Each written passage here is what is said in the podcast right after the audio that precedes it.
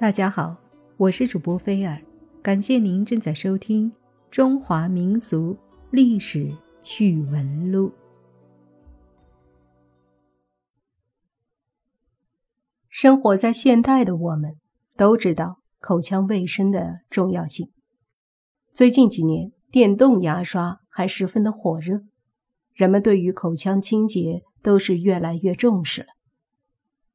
那大家有没有想过，在古代，古代的人们刷不刷牙？他们有没有保持口腔卫生的概念？其实也是有的。要说养生之道，古人可比我们专业。那古代人是怎么处理口腔卫生的呢？其实，在孔子时代就有了相关的卫生概念，如《礼记》记载的“公十里，三爻尽，龙首起，寿将漱口”。饭后漱口便是古人对于健康卫生的初步认识，因此，儒家的许多书籍大部分都是对生活的实际指导，并非单纯意义上的仁义道德。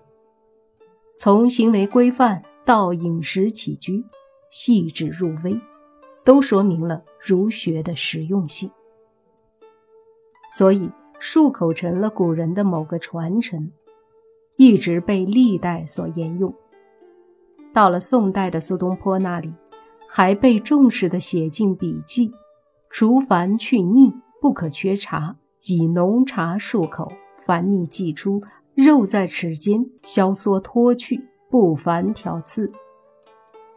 苏轼是相当讲究生活品味的，因此他有一套完整的养生办法。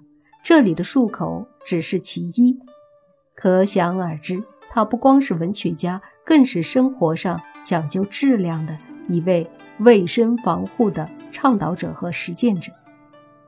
漱口成了古人最常用的清洁口腔的方法，除了用浓茶以外，还有的。用盐水和酒漱口。按照宋思邈的方法，每日碾盐放入口中，以暖水寒，口齿牢密。因此，从现代角度来看，用盐来进行局部的消毒，确实是有着相当的科学依据的。在两千年前，《黄帝内经》就对口腔健康给予了高度的重视。认为全身健康是牙病的重要因素。司马迁时代的西汉更是指出，卧开口合、食而不漱是导致牙病的根本所在。春秋时期，《礼记》就出现了“鸡出鸣”，就是要漱口洗脸的时候。因此，养成早上漱口的习惯非常重要。但是，这个理论随着经验的不断丰富，开始认识到。晚上刷一次和早上刷一次的效果是不一样的。古代很推崇用药物煎汁漱口的护牙的功效，采用药物的金银花和野菊花、蒲公英等等植物精华，对牙齿进行全方位的呵护。宋代还有热汤不可漱口损牙的记载，因此还有了另外一种用牙齿涂抹盐的保健方法。其实这种方法早在魏晋的时候就已经使用了，而且比这个似乎还要复杂一点。当时在吃饭后，古人会先用水漱口，然后就用盐面涂抹在牙齿上来回摩擦，这样保持了牙齿的洁白，还能促进消灭细菌，的确是很科学的了。除此之外，宋代时期已经研究出牙粉。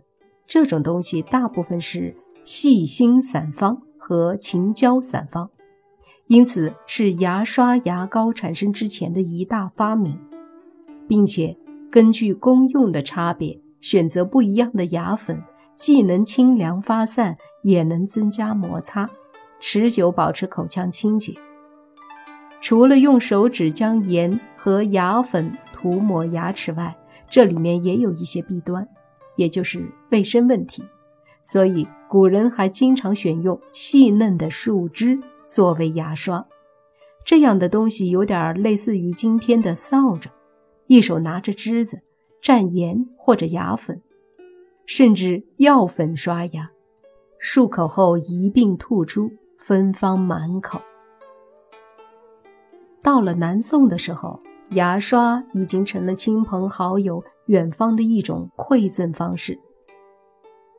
因此，在南宋之后，牙刷已经走入生活，材质也很丰富，有的用动物的骨头加上马鬃等等变成了牙刷，有的奢华的还用象牙做牙刷杆，堪称高端。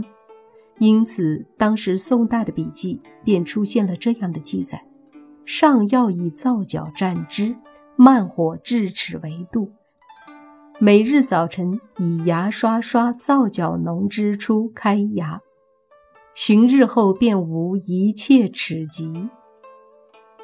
这显然就是最早的牙膏和牙刷了，甚至还有那么的一点儿纯天然、无公害的绿色产品。而且还不需要花什么钱，便可以起到保持口腔健康的目的。在东京《梦华录》里可见许多邻家刷牙铺等记载，堪称专业的牙刷专卖店。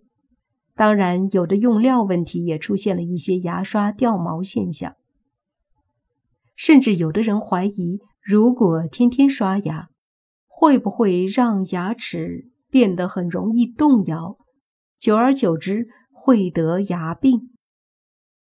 不过，显然这种猜测是合乎人心，却不合乎道理的。此外，中国古人对刷牙的时间与次数也有很多正确的论述和做法。古人提出晚上刷牙比较重要，所以晨数不如夜数。此善于养齿也，因此可见古人对于养护牙齿的认识也是逐步加深的。从刷牙的方法和用具，再到刷牙的时间，这些逐渐成熟的理论被今天的人们所熟知。但在古代，这些都是需要经过大量的生活经验和医疗常识水平不断提高才得出的结论。所以。古代的生存智慧来之不易，对于今天的人们认识问题也颇具裨益。